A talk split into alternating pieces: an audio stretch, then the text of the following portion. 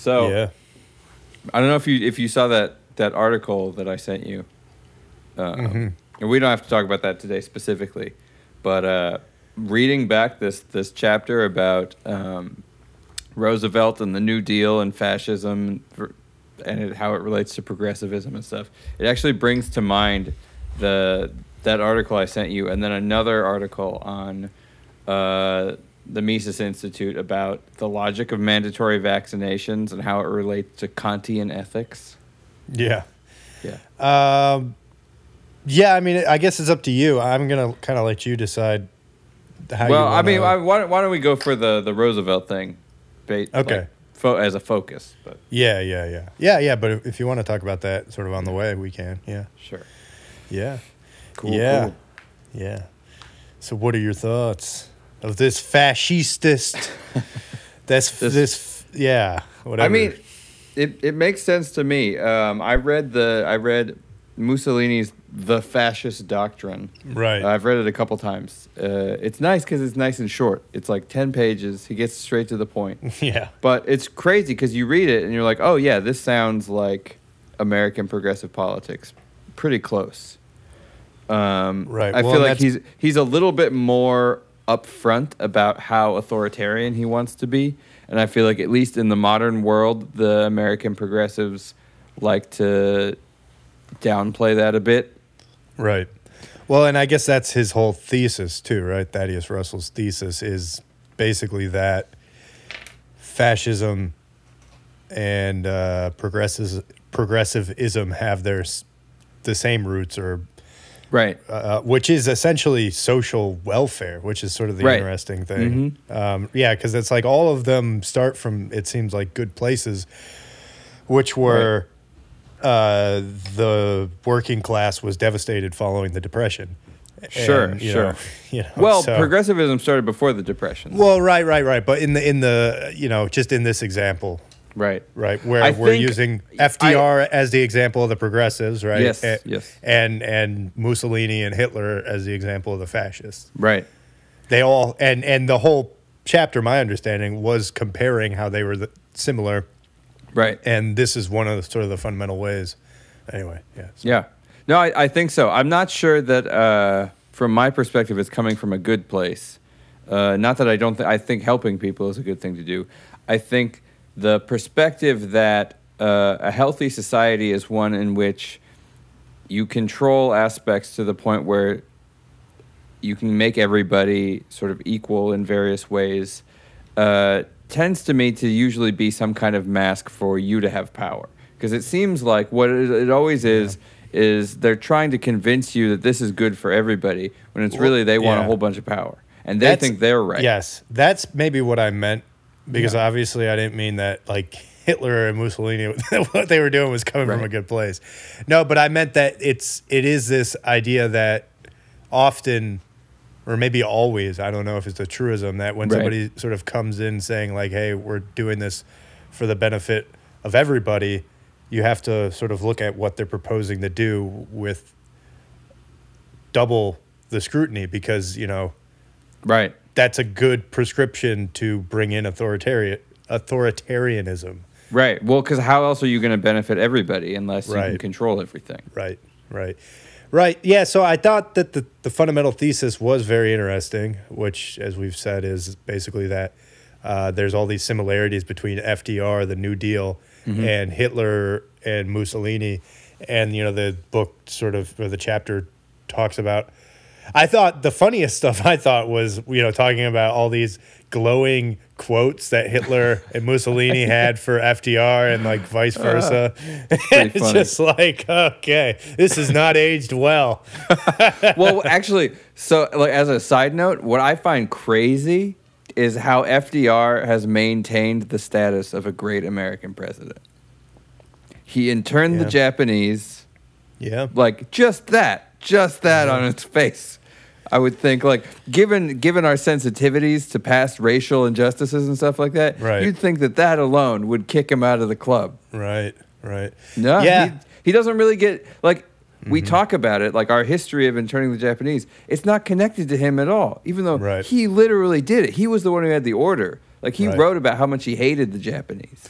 Right. No, I mean you you bring up a good point because I was thinking about sort of the similar thing of like how did he win four elections? Like how is he so popular essentially?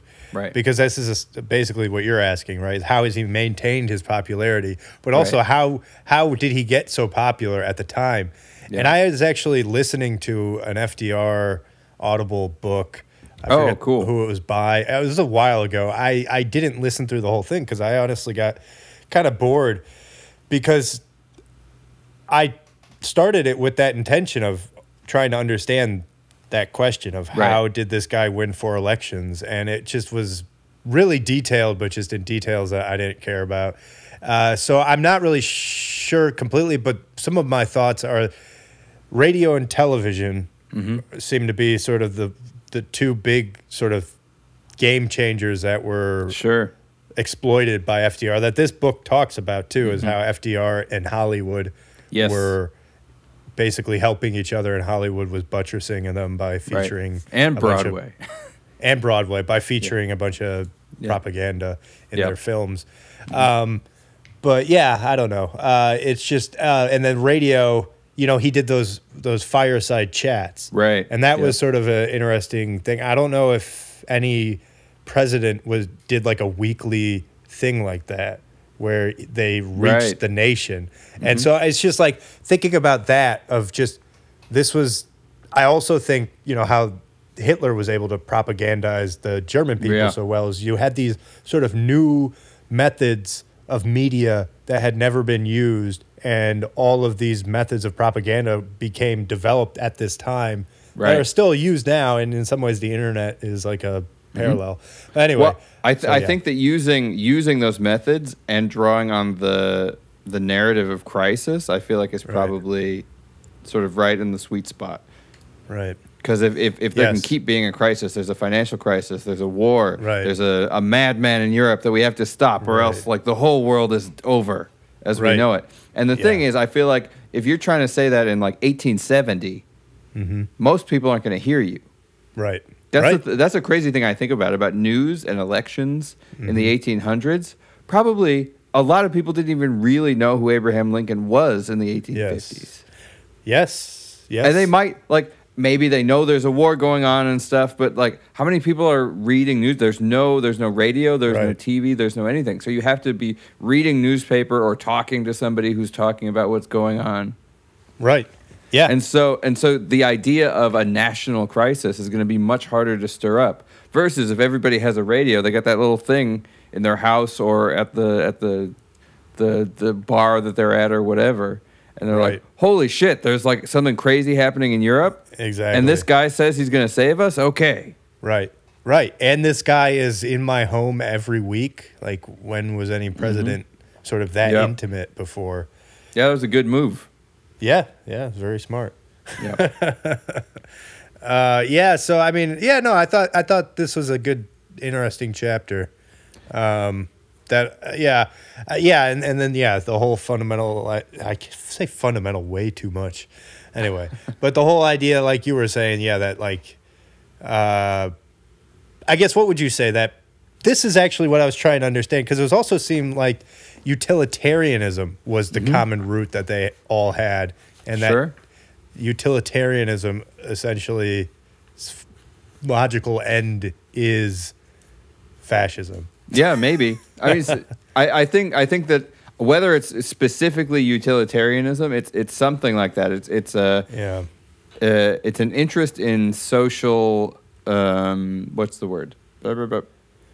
Engineering. blah. Engineering. Yeah, yeah, yeah. The efficiency. right. Yeah, all the machine analogies were interesting. Right, right. I think um, the reason I like this chapter is uh, I feel like um, American uh, progressives and people on the political left are often unwilling to face what their ideology is and where it comes from. Hmm.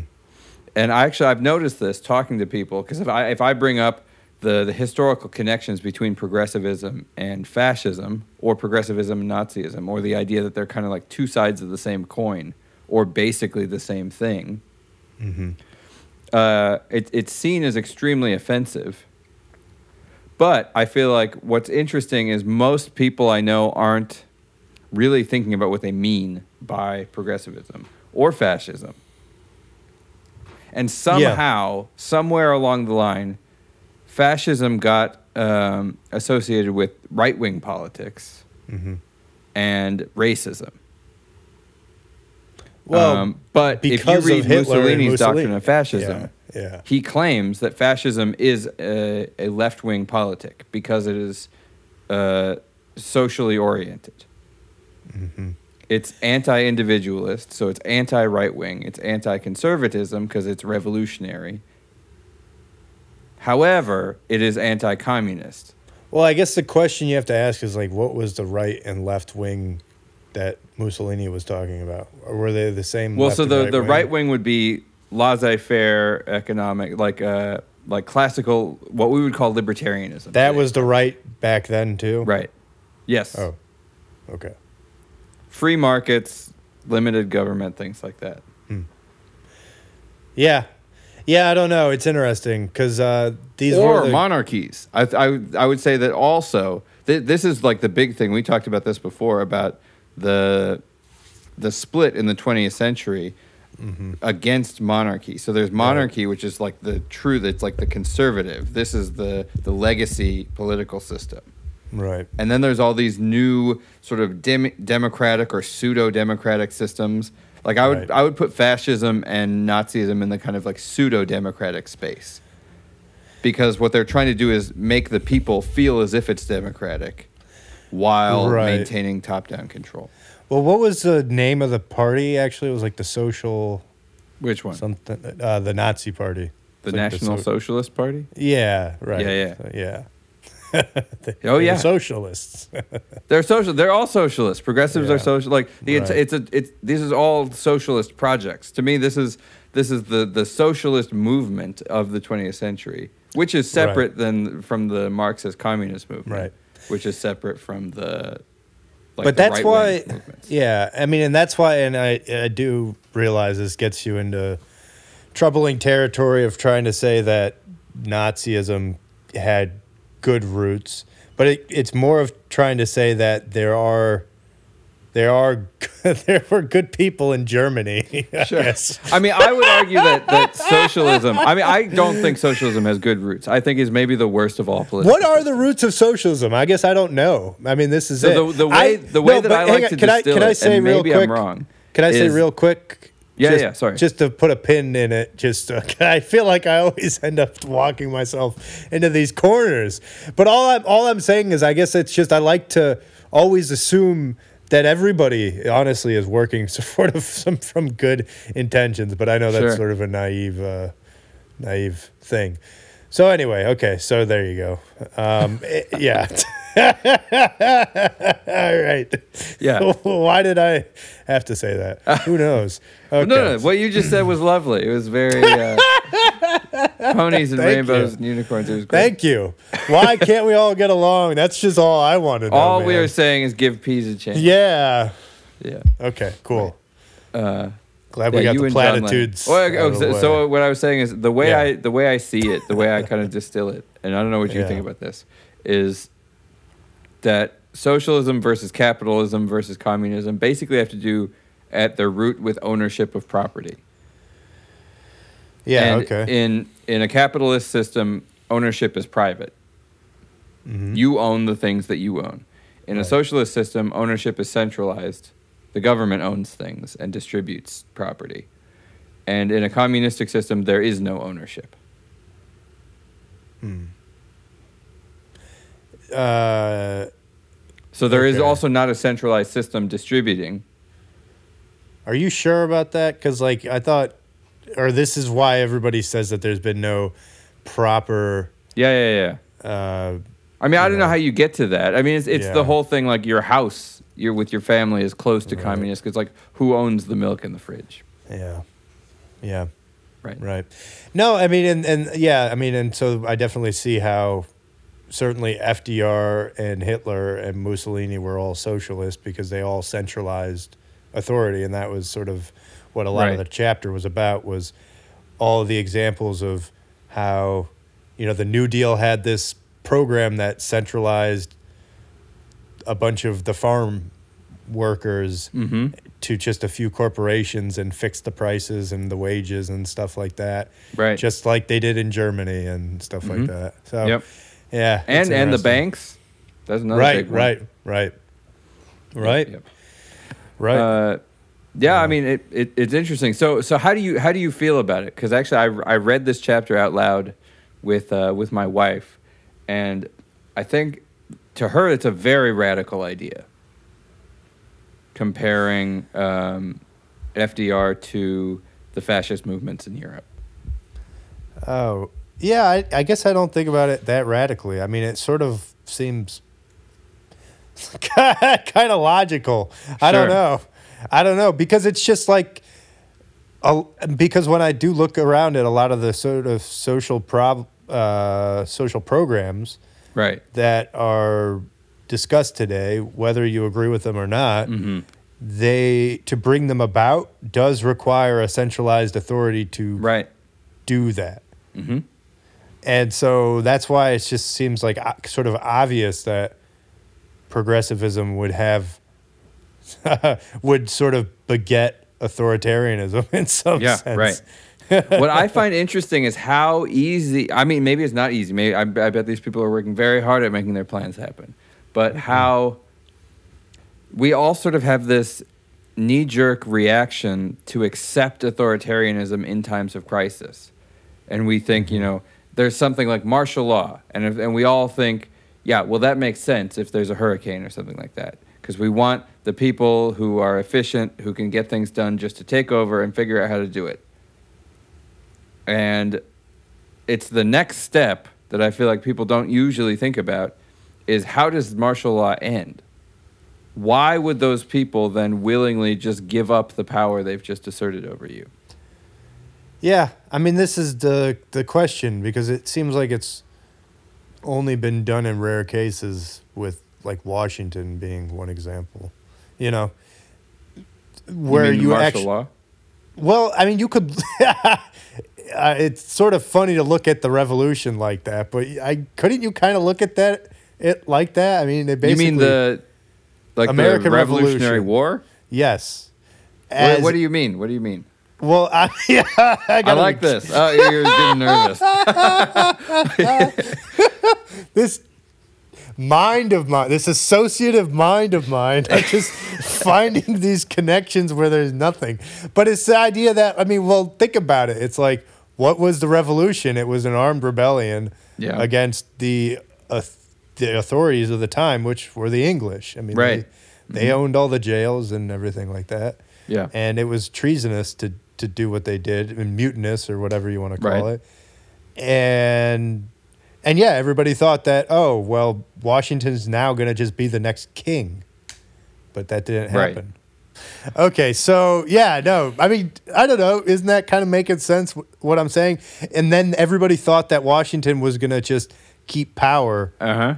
and but he didn't. He he was like, no, man, I'm stepping down. I mean, also that- he That's great. fair, he I feel like if, old. if there were more people Yeah. doing that, that'd be awesome. Right, and that's my point. Is as that's uh, it's a. Ra- I'm sure there's other examples in history, but Right. there are examples of people acting benevolently.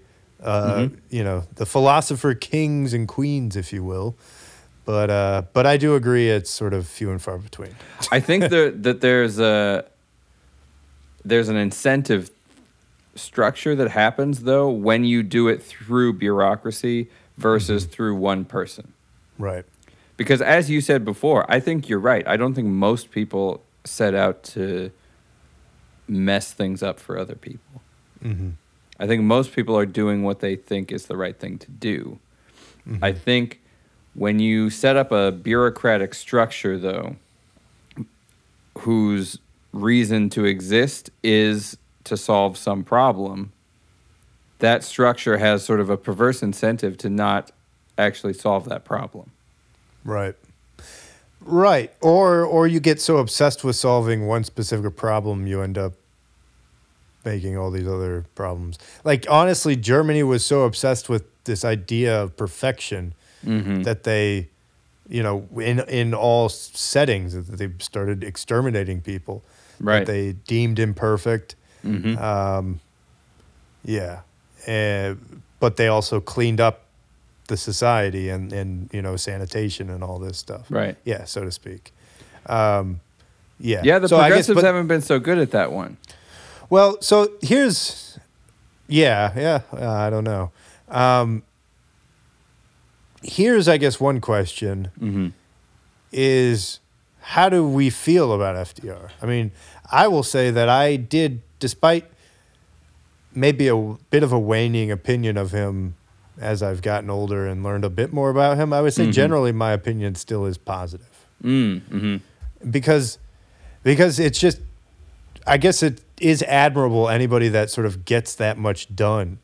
And that is one thing that you can say about his presidency is is he got a lot done. Whether done. you like what he did, Yeah, but he did but, things. Well, and then you also have to look at so getting back to sort of this question of like how was he so popular? Right. You also look at like so what are the circumstances that he was coming in as? It's like he was like the Obama of the time. He was coming in at Right. the recession or the depression, you know, at the time after Hoover and everything Right. was messed up.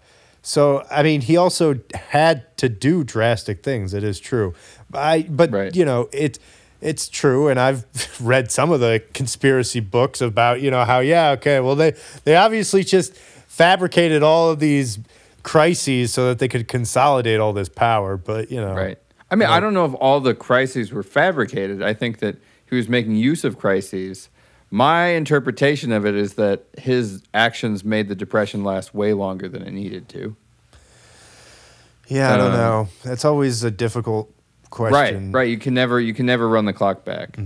Um, Because I it mean, seems, people It seems to me that about the Obama. centralization of banking and monetary policy, especially, creates a problem where the price is no longer carrying the information that price needs to carry, and Right. price is a really important thing because Right. you learn about the entire supply chain of a product by how much it costs. right.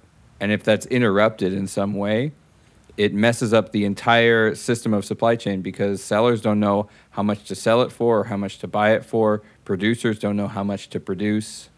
Yeah. Well, I mean, this I think gets back to what we talked about before about how it's like the further you abstract away from whatever it is, and in this, the the the worse it gets. And in this case, Right. abstracting would be adding middle people into the transaction. Right. You know, because I feel like that's or or bundling. You know, I mean, because this is Mm-hmm. how all the other sort of financial crises happen as you bundle like loans in with other things and then you sort of lose track of what's actually what you're actually buying and selling. Right. So it's just you keep abstracting yourself away from the actual product, whatever the product is. And the more you do that, the more likely you're going to sort of create a bubble. Right. Um, so it's I guess I just figure it's always about making a system that is uh, I guess the cleanest, which would have the least, you know, middle people. Right. Um, but I, I think is- that they yeah. end up making a system with way more noise than signal. Yeah. Well, yes. Whether yeah. that's intentional or not, I don't I don't think it's intentional. I think it's it's this thing that I noticed specifically with progressives that they're really good at is amplifying the exact problem that they're trying to fix. It's like cities with high amount of um, funding for homeless problems end up with the greatest number of homeless people. Well, yeah, and it's it's that question of whether you start incentivizing a position once you fund it. You know. Right. Like you- well, you do in a way. No, you do. Yeah. I it's mean, it's like this weird thing we don't think about it, but a tax is a penalty. So like we our our graduated income tax, you actually get punished for being more productive, Right. and uh, like welfare, uh, food stamps, things like that, are an incentive to not be productive. Yeah. Yeah. No, I mean Milton Friedman and not talks not, about all this. not right? even that that you shouldn't help people who are down on their luck but that Mm-hmm. it's like it, it's like what I was talking about about the you end up with a perverse incentive with Yes. a bureaucratic Yes. system like that. Yeah, yeah.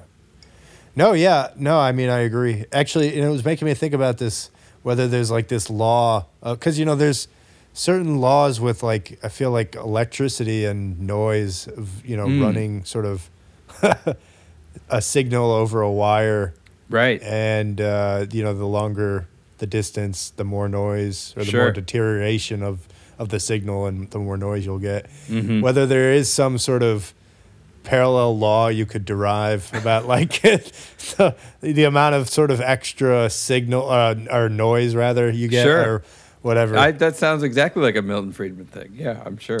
Yeah, I feel like the, the the the you're right i'm just a hack i'm just a you're Milton not a hack. Friedman not a hack. But but what what what he was talking about about the the cartels of businesses that were formed in order to help dictate pricing and wages and things like that. You know how much Yeah. a product should cost or something Right. like that.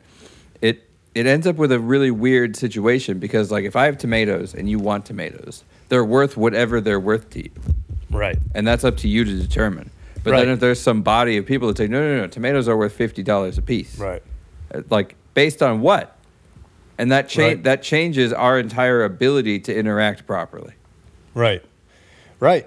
And which goes to the point of it's, you know, it's a middle person. It's a potent, it's a particularly weighted middle person to the Right. federal government. and then and then there's the other there's the other bit of it that's like the dirty part of it is like it always seems to be people who are already really rich and like doing businesses Right. that help those the politicians it Right. this the that's the other thing is none of these projects seem legit if you start looking at who's doing all the decision making yeah, no, I mean, well, it's it's this problem of the experts policing themselves too, because it's who's going to police a group better than themselves, because who knows about the field Right. better than the doctors or the the Right. lawyers or the. the yeah, I mean, I feel like it does relate to the the conversations we've been having about Mhm. doctors and the expert classes and Mhm. what what people's responsibility is Right. to sort of guide society in a way that they think is the correct way versus sort of giving people the information you have, not holding secret special information and allowing people to figure things out for themselves. hmm Yeah. Yeah. No, I mean, I agree. Um, yeah, I don't know if we'll ever get there, man. yeah. So were there any parts of the chapter that stuck out to you or anything like that? Uh, well, like I said, those quotes of sort of Mussolini and Hitler, Behold a dictator. yeah, talking so, so nicely about FDR.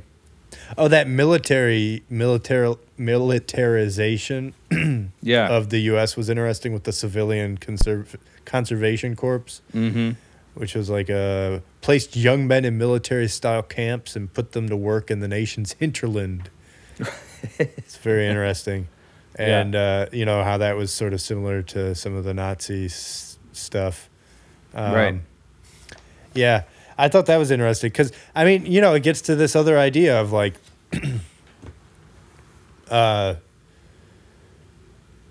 well, there's always this push and pull between individualism and and collectivism, I, I guess you could say.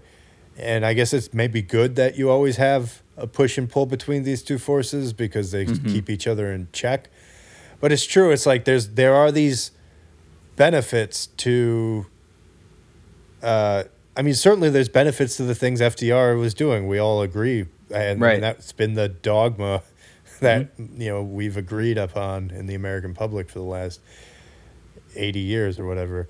Um, and so I don't know. It's just I look at these things and I think there are good things about them. Right. And uh, I don't know. Um, I don't know. Well, yeah, like what? Well, like, thank you for asking. well, like, like uh, again, you had a, tr- a tremendous amount of homelessness Uh-huh. during the depression, and so part of the idea was putting people to work, Right. and and so the New Deal did that with all the public works things that they did, and yeah. you know, yeah, I mean, and then, you know, I think it did focus on some family stuff. And, you know, okay, so it was talking about like that that one. It was like the Hay bill, which was mm. this bill that or this law that basically put censorship on movies and dictated like moral censorship and stuff. Yep. And again, I'm not saying that we should do this now by any means. It's just an Right. interesting thing to think about of just because we now live in a society where it's there's no hold holds bar. And so you're you do have to think of like, well, okay, well, it's interesting. I mean, there are some, but yeah, There are some, yes, of course, there are. there's there are some, holds barred. There are some people are holding the bar, but not many. I'm I'm I'm trying to hold the bar a little bit. You're trying to you're trying to keep a, a nice, uh, polite Christian society that's safe for children. yeah, I suppose so. No, I don't. you're trying know. to you're trying to stave off the moral decay. Yeah, no, it was funny. It was like it was like cannot show in movies. You know, in that Hey Bill or Mm-hmm. whatever it was called, cannot show anything that would decrease the pers the viewer's moral Right. Yeah. Yeah. Yeah. hmm sensibilities or whatever. Yep. it's like okay, Okay. yeah, okay, well. And you were like, Well- oh, the good old days. Well, yeah, yeah. Back when you couldn't show any any uh any really like just uh strong embraces. Right, right, trying to right. think You're of how like, to "Ugh." No, it's true. Like, yeah, you can't even hold each other too long. Right. It gets a little bit too suggestive, man. Right. I'm Well, you know you. what happens. You start holding each Oh. other too long. Yeah, it's true. I do. It's true. Those were the days. No, they weren't. they weren't. But uh, but it's just funny to think. That's really all I'm saying. Um, no, well, yeah, no. The good things are the sort of the work that that's as an Right. example of some of the good things. And and yeah, it's like okay. So your point is that they made it so that we got out of well uh, the depression longer. But I guess a lot of people would say that social No, security and everything like that is good. But yeah, the Works project. I feel like the the big problem that I have with the Works project is that yes, it's great to put people to work, but people know if what they're doing has value. I think the the purpose of work is that it has to be valuable. It's the whole thing about I get into arguments with people about this a lot about how labor in and of itself is not valuable. Otherwise, you could just go and dig a hole and someone should pay you for it. You have to be doing something valuable with your labor. Just because you're working hard doesn't mean you should be paid. Yeah. Uh, And, Yeah. and when I say should Yeah. be paid, I mean that you know that in you too. Like, you know if you've done something that's valuable to somebody or not. And so Yeah. if you're getting paid to labor hard for no reason, well, this that's is not the- going to feel good. yeah, I don't know. It's a question because these are the excesses that we get from living in society, though. It's like I agree in the state of nature. It's true. Certain work is like you know you can work as hard as you want, but if you don't sort of get something that gets you food, if you don't Right. work towards something that gets you food, then the work isn't You're wasting your calories. You're, you're, wasting, wasting, your calories. But society, we have so many excess calories Yeah. that we can waste them. You know what I mean? It's like we, I, I guess that's how I look at it. I don't know. Right, but getting paid to get rid of your excess calories feels weird to me. It feels like you that that's like that's not paid stuff. That's you that's your deal. You got to figure that out. But I guess it's like when you look at it from a more simple system of like, Mm-hmm. just look at it from a system of you just made a machine that can make you food. Right. As a lot of food. That's and great. With a little bit of effort. It's that's I guess how.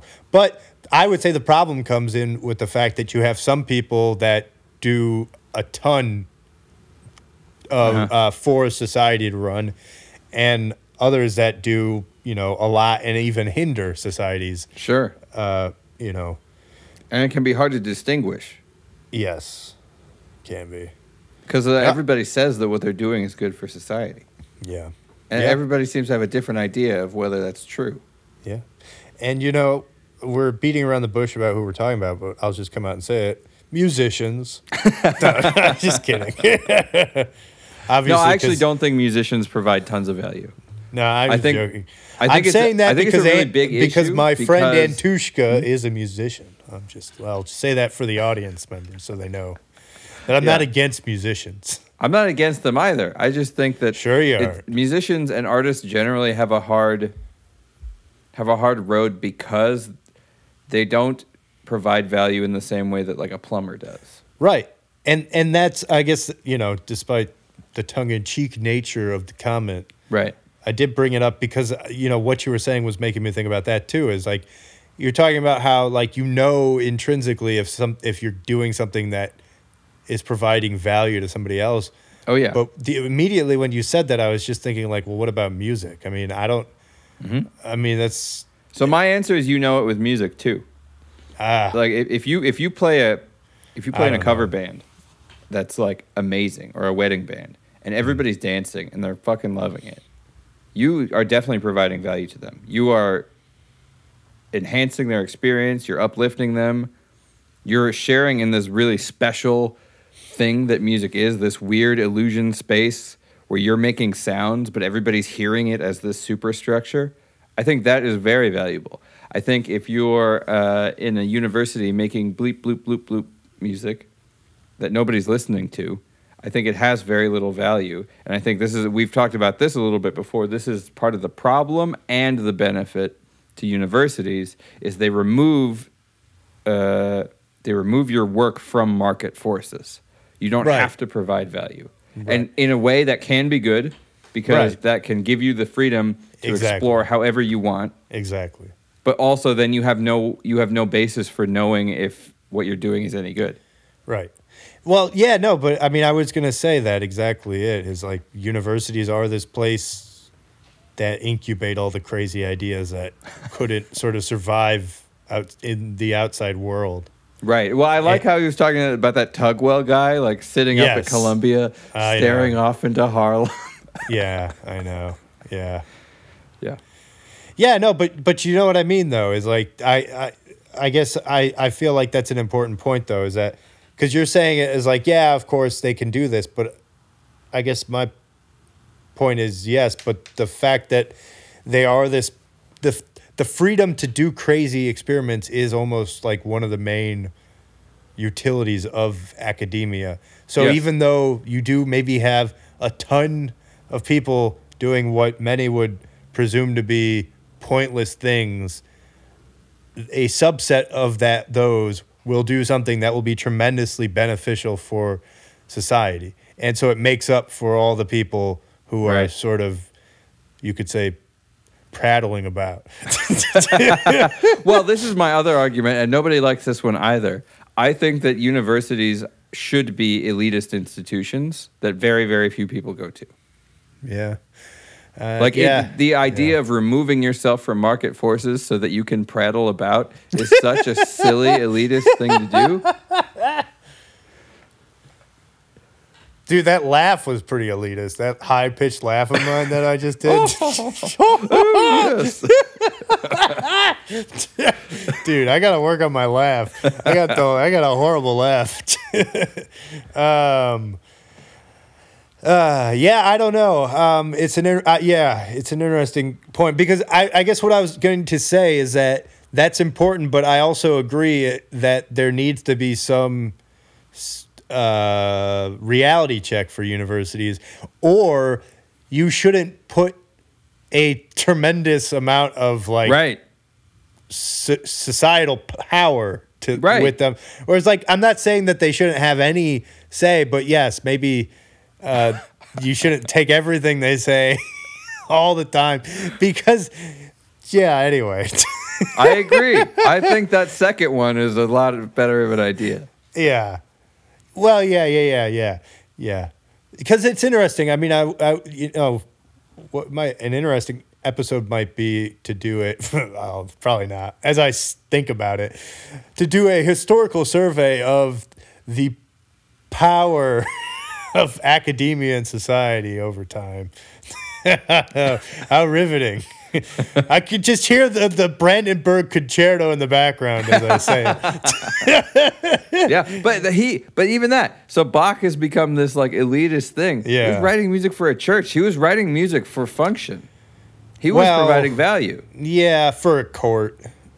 A court, So a was- church, and Yeah. Another court. Yeah, yeah. But it, it was. I guess it was. I mean, so here's here's my point, and Yeah. this is the inner. It's like because we're ultimately getting to what Maslow was, was talking about, which is the hierarchy of needs, Mm. and and this is why I feel like the whole work idea of like intrinsic value is a very difficult one to get at because it's like Right.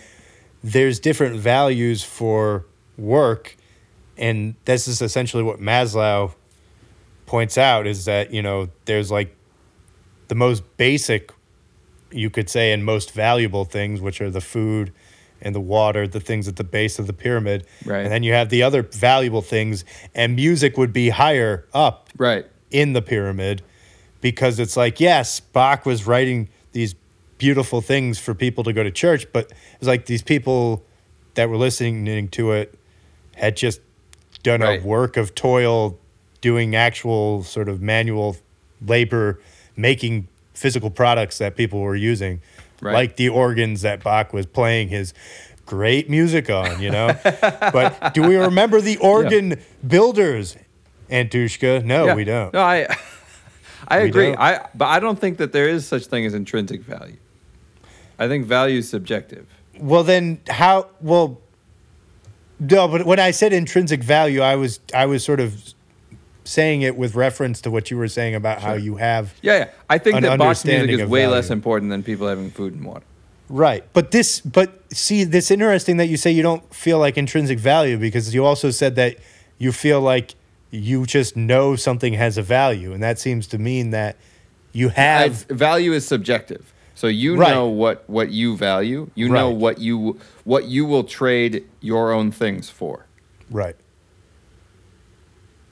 So like if you really like sushi, you're going to give money for sushi Right. or you'll trade your painting or something like that. Right. But, Um, but like nobody else can determine what is valuable for you. Although we could probably surmise that both food and water are valuable to both of us. Yes. Probably. Yeah. No, and and I guess but I guess that's my point though is subjective or not, there's Right. A calculation that everybody's doing that Uh-huh. maybe it's not the same thing, but there is something Yeah, yeah. There'll be like trends. On the whole, food is going to be way more valuable to people than Bach. exactly, exactly. I agree. And and and so I guess so okay, so so we agree on that and Good. we also Done. agree that you could then make a, a distribution of that of like then there's also going to be a subset of people that are going to value like music more highly and then Right. that's you know so so i get okay so we don't have to do that but the point is we should right now i don't know I'm going to get a whiteboard real quick. Uh, but anyway no so i guess i don't know i just i don't know I, don't feel like you're starting to get get into the. Maybe I'm wrong. What I'm imagining is that we go. So yeah, you could make a distribution, and from there you could make a committee, and that committee would take those distributions and decide. Well, this is what most people think are valuable. So we, as a society, are going to put our resources into those Basically. Yeah, yeah. right. Well, and no, but so this is the question. Is, Right. This is the thing everybody, Uh-huh. and this is kind of what I was getting at with individualism versus collectivism. Right, is like right. You can be very scientific with society, and that's essentially what people were trying to do in the 30s. And it obviously has this bad outcome, but the other way has a bad outcome too, which I guess would be barbarism and societal Sure. decay. Okay. All right. So this this brings me. So what do you think about this? This is Yeah. Kant's humanity principle. This is that uh, you cannot treat man as an end in himself, and he may not be used solely as a means to some other end.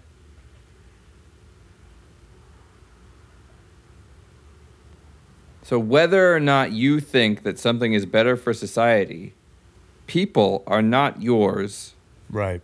to use as you wish to Right. make society do whatever it is you want it to do. I think I agree with that because it gets at that idea of like people are going to rebel against anything that you try to get them to do. That's like a Right. truism for humanity. Right. And that seems to be sort of getting at that. Right. I mean, I think the problem with that is that really unravels a lot of stuff we have. Yeah. Yeah. Well, Well, and I guess this is why capitalism was so sort of you could say infectious because it mm-hmm. sort of it's amoral like we said Right. and it works because it sort of exploits the fact that everybody has a a program that they're run on which is self preservation Sure, sure. and so assuming you just follow that rule good will good things will happen Right. That's I mean, that's yeah, yeah. i don't know There's like that faith aspect. well, I think it's I think it's it's the what I like about it where I appreciate like Michael Malice the way he writes about um, anarchy is he says explicitly it's not utopia. I think we talked about this before. Mm-hmm. It isn't that you magically get some amazing world if everybody is an individualist. Mm-hmm. It's it's more that you do not have the right to use another person as your pawn to make the world into whatever you want it to be. Right. Yeah. Yeah. That is a good credo. Although it's not the progressive credo, I don't think. Yeah.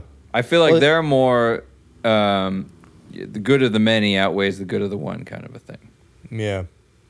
No, definitely, definitely. And No, I feel yeah. like it, to me, what drives me crazy is fine.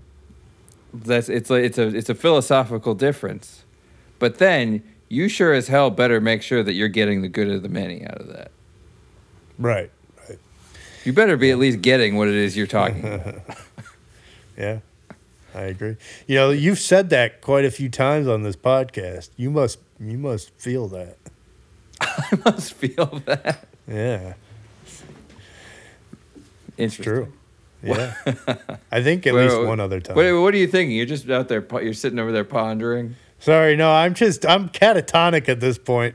You're, it's been a long day. oh man. Yeah, no, no, no, no, no. I, I, I agree with you honestly in that um, progressives are very utilitarian. I was thinking about Star Trek and how it's maybe Right. sort of has sort of propagandized people to be utilitarian with, you know, the whole Kant. Uh, what's his name? Uh, Kant. Kant. No, Kant. not Kant. Kant. Immanuel. Dude, I've been reading too much philosophy. yeah, no, Kant. Sorry. yeah. Kant.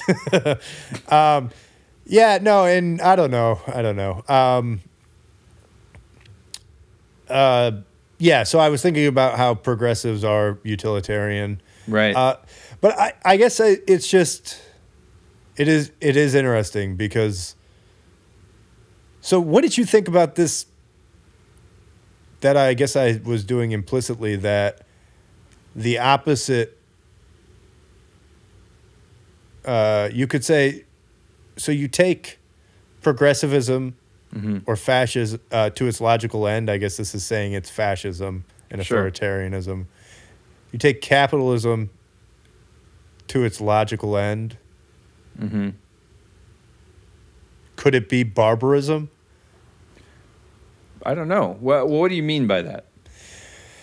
Well, it's like I think that any system, if you follow it to whatever its truest degree is, Right. Is going to become pathological. I you, that could be true. What What are you What are you saying barbarism is? Maybe I don't have a good sense for what. That I'm saying it's like a state in nature. Basically, capitalism in its oh, it turns us reverts us to animals or something. Yeah, like basically, because that's basically what every animal is. Is is a it's- capitalist. Yeah, I think so.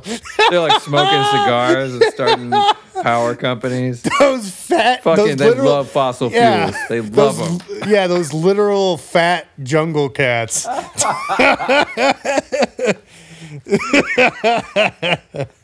Smoking their cigars in the trees. Um, the hell in the yeah, whatever. Yeah, you're walking through the jungle like fucking leopards, cigars. Whoa, dude. Whoa.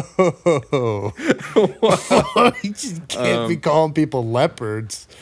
Like that. Okay, anyway. People. All right.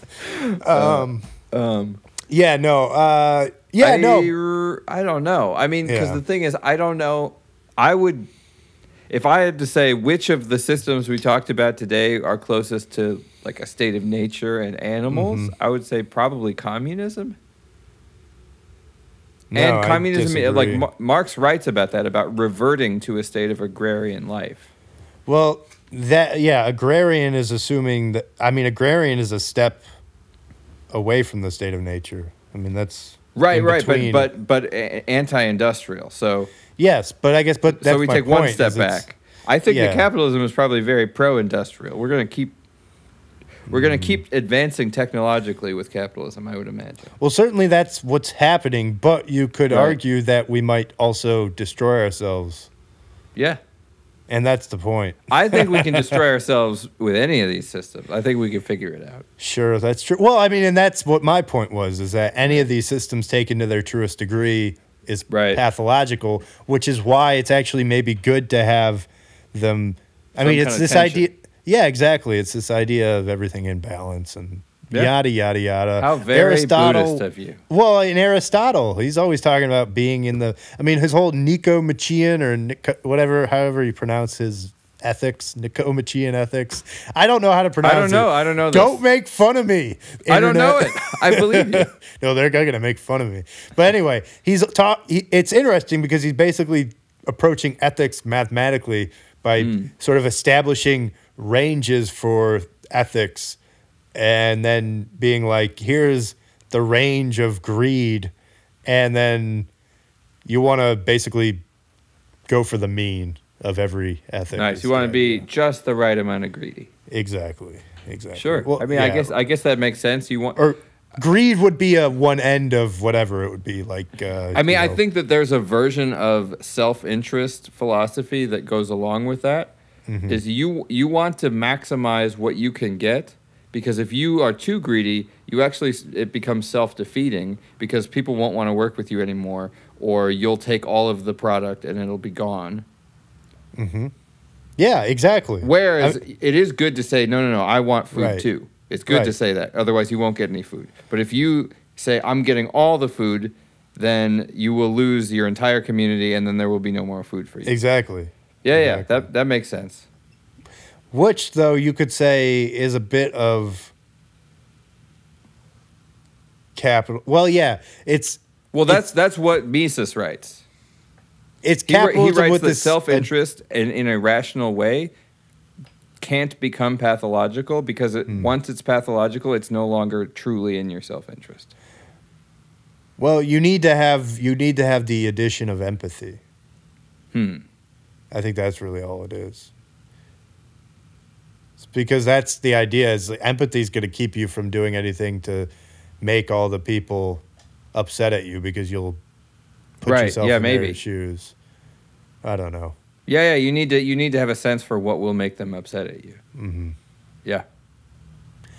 Empathy is the key for us all to be happy. Nice. Okay. Good. Good. Good. okay. Is that the show title? Can you write it as if it's sung? Empathy is the key to be like, happy. like, can you do those? You know the the little like note emojis around it. Will it let you do that? the note emojis. I don't know. Oh, oh. I wonder if it would. I don't think it would. Empathy. is the key to be happy. I don't think that's true at all. But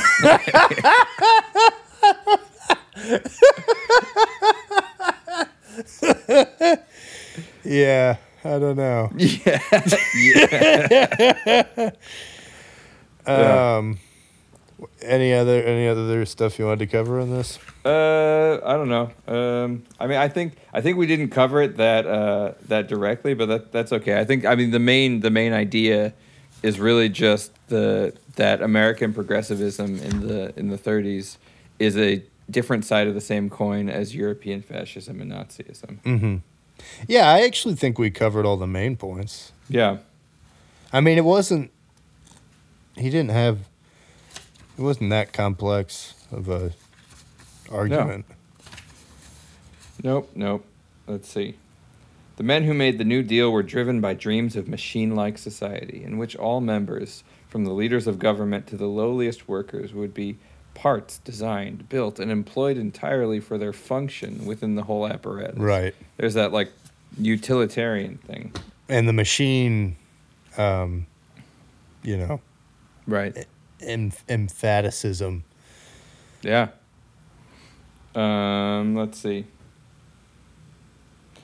But to their dismay, these men found that most Americans rejected such dreams, except during times of crisis. The First World War was the first such crisis, and they embraced that opportunity to discipline America. But then came the peace and prosperity of the 1920s, a long time waiting for another national emergency that could make their fantasies of social order come true. The Yeah. fantasies of social order thing is interesting because it sounds silly, but I actually know people who really are very much about social order, and they talk about things being social order, and they say that uh, ultimately one world government is the the natural conclusion of the whole thing, and that's where they think we should go. Well, it's be- and this is, I guess, getting back to what I keep saying about how there's some good things to hear is like, well, there's some good things to social order of like Right. having sidewalks paved and having, Right. You know, just general law. Yeah, and general law and order of just not fearing for your life whenever you go outside Sure. and getting snatched by bandits. you know? Yeah. That's true. Although there is the the the Austin or the Rainey Street Killer here. Have Right. you, have you heard about that? I have, yeah. It's pretty weird. It is weird. it makes me walking back to my car at night from gigs like, well, I hope Yeah. that's not real. Yeah. yeah. Do you have like pepper spray or anything? Uh, I don't have pepper spray. You should get some. Yeah. Yeah. Yeah, no, but I mean, you know, this is my point though, is that like having a general like there is something good about that. But I agree. I do agree with the idea that that the logical end of that is a one world government and that a one world government is a little bit should at least be looked at a little bit uh skeptically because it's this idea that you get so abstracted away from the ground Right. level Mm-hmm. you know, to have some centralized authority to govern 7 billion people, it's just you can't have Right. them connected that directly to you. And Right. that's always going to lead to malfeasance. So, Yeah. I mean, you could make the argument that that's already a problem. Like, what do people in Washington know about what people in Wyoming need? Yeah, I agree. Yeah. All right, so what do we want to do next? Uh, well, I feel like we should probably do one more in this book, don't you think? Okay. Yeah, probably. But we got to be a little careful with this. We do need to. I was just thinking, are there any that we'll be able to do? Um, the gangsters one is sort of fun. It talks about um, sort of the creation of Las Vegas and Hollywood. Um, the part four. Uh, gay liberation, American liberation is an interesting idea. Uh, Hmm. Also, the civil rights stuff, but it's maybe too spicy. I don't know. Or we could just read. We could read the last one, see how he how he closes the whole thing up. Yeah, I was actually thinking maybe the last one might be good. Almost Free, The Promise, and Tragedy of Rednecks and Hippies. Right. Because it do doesn't matter. we can that. say anything we want about rednecks and hippies, and we should be in the clear. Yeah, my thinking exactly. Yeah. But yeah, no, I don't know. Also, he should sort of give us his general thesis, I assume. Right. Although it doesn't look like it's that long of a chapter. Well, that's fine. It's like 10 pages. You're trying to give me more work. Well, I'm just saying, how much is he really going to talk about in 10 pages? How much? I don't know. Well, yeah, it's fine. No, 10 pages is fine. Okay. Um, um, and I don't know if there's anything else. Yeah, I, don't, uh, I got to think about what we want to do in the future, too. right. Um, is you have anything in mind? I don't know. Um, I don't know. I mean, we were going to talk about professionalism at some point. Right. I don't know. Maybe picking picking a new topic area and, Mhm. and thinking about that. Uh, Yeah. I had an interesting of- chemistry book, ooh. history of chemistry. All right. that sounds great. I don't know. Is it spicy or is it going to be really dry? it's not that sp- it's spicy in a in a historical sense, you know. No, I mean I don't know. It's like uh, honestly, there's a bit of overlap with it in the medical. cool. Like I feel like they they have like a chapter about Galen, but we don't have to talk about him again. Okay. you know. We, already talked about him. No, Yeah. Nah. he he had his day. Yeah. Okay. Yeah. Well, that's cool. No, uh, no other crazy uh, gig fiascos. Gig fiascos? No. Uh, I'm trying to find a bass player for Saturday. If anybody out there wants to play with me. Oh, okay. Yeah. No, just lots of gigs. Hey, if you're listening and you're in Austin, I play. I'm playing like Thursday through Sunday for the next like seven weeks. So. Nice. Uh, So go see Antushka. You look up Antushka. Yeah, you you'll find me. I'm sure. yep. Uh, I I never did the video for the last week. I should probably do that. Oh, I, I didn't okay. put anything up on YouTube. Okay. But I've started playing World of Warcraft again. Oh, okay, great. so I, and I That'll made a good. I made a character called PDAMX. You're gonna make us so famous, Dude, it's, it's ridiculous. dude. Yeah. Cool. Dude, our numbers are ridiculous right now. Yeah, I assume rid- ridiculously high. Yeah. Yeah, okay.